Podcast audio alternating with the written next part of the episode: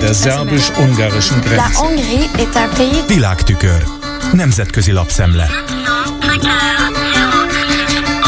Köszöntöm a hallgatókat. Ma mondja el az Európai Parlamentben Ursula von der Leyen, az Európai Bizottság elnöke idei évértékelő beszédét az unió helyzetéről. Teszi ezt utolsó alkalommal a jövő júniusi európai választások előtt. Az elhangzott beszéd értékelésével tele lesz a világ sajtó, és a hallgatóknak módjuk nyílik arra, hogy összevessék majd ezeket az értékeléseket az előzetes várakozásokkal. Például annak a Sam van der Staaknak az elvárásával, aki a demokratikus választás segítő nemzetközi intézetnek angol elnevezéséből képzett betűszóval az ideának az európai igazgatója. Az IDEA tevékenységében az európai országok közül a Benelux államok, továbbá Észtország, Finnország, Németország, Portugália, Spanyolország és Svédország, valamint a nem EU tag Norvégia és Svájc vesz részt. Van der Staak a Politico amerikai portál európai kiadásában adott hangot azon reményének, hogy von der Leyen ezúttal a pragmatizmus helyett az elvekre helyezi a hangsúlyt, és hogy nem akar ígéretekkel udvarolni a választóknak, hanem a demokratikus értékeket állítja a középpontba. A szerző emlékeztet arra, hogy 2019-es hivatalba lépésekor az Unió végrehajtó testületének a vezetője geopolitikai szemléletű bizottságról beszélt, amely a reálpolitika eszközeivel biztosítja Európa méltó helyét azon a világporondon, amelyet egyre inkább az autokraták és populisták uralnak. Ugyanakkor az általa vezetett bizottság napirendre tűzte a demokrácia, a jogállamiság kérdéseit is, és ezek ma is befolyásolják Európa politikáját. De az érdekek és az elvek ütközései miatt az EU gyakran kénytelen volt improvizálni, ami a kívánatossal ellentétes hatást váltott ki. Az IDEA Európa igazgatója szerint von der Leyennek most egyértelműen a demokráciára kell építenie mondandóját. Ennek jegyében globális szinten olyan olyan szövetséget kellene meghirdetnie, amely a technológia emberközpontú felhasználását segíti elő a fejlődő demokráciákban. Európai szinten az EU keleti irányú, illetve a Nyugat-Balkánra vonatkozó bővítése érdekében a demokratikus reformokat segítő alap létrehozását kellene deklarálnia. Végezetül pedig magán az unión belül olyan intézkedéscsomagot kellene meghirdetnie, amely a jövő évi európai választásokba való külső beavatkozás elhárítását célozza, és emellett fel kellene szólítania az európai politikai pártokat arra, hogy fogadják el az online kampányolás magatartás kódexét.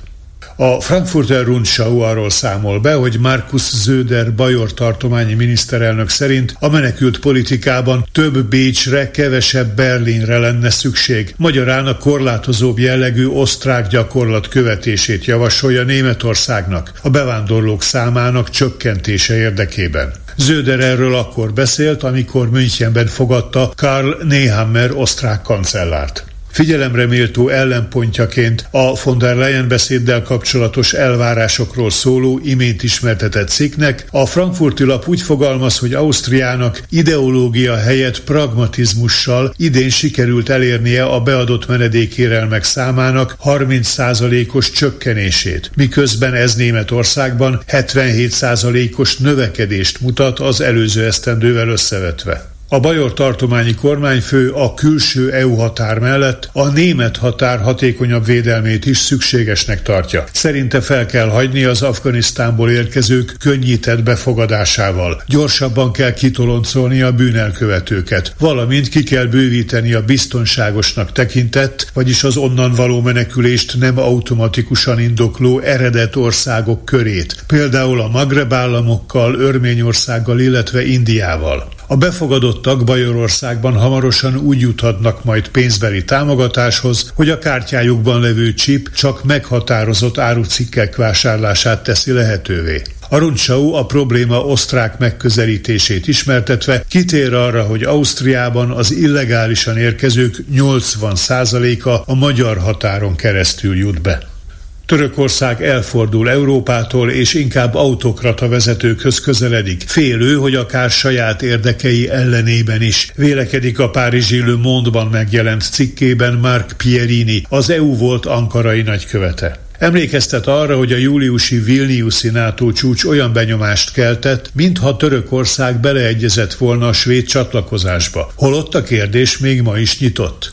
Pierini szerint a májusi választások Recep Tayyip Erdoğan elnök számára a vártnál nagyobb győzelmet hoztak. Az ankarai parlament összetétele pedig nacionalistább és konzervatívabb lett. A NATO tag Törökország külpolitikájának kulcskifejezése a stratégiai autonómia, és ennek jegyében megerősödött az úgynevezett türk-centrikusság. Ankara saját befolyási övezetére összpontosít, vagyis Észak-Ciprusra, a türk nyelveket beszélő közép-ázsiai országokra, a Dél-Kaukázusra, az öbölmenti és más arab, illetve afrikai államokra, valamint az Oroszországgal való viszonyra. A szerző felhívja a figyelmet arra, hogy 2000 óta a török hadiiparban olyan fejlesztések valósultak meg, amelyek jelentős fegyverexportőrré teszik az országot. Ankara nem csupán drónokat, hanem hadihajókat, rakétákat, páncélozott járműveket is árul. Ez volt ma a Nemzetközi Média Szemle Kárpáti Jánostól. Köszönöm a figyelmüket!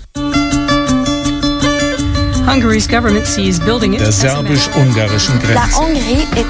Nemzetközi lapszemlét hallottak.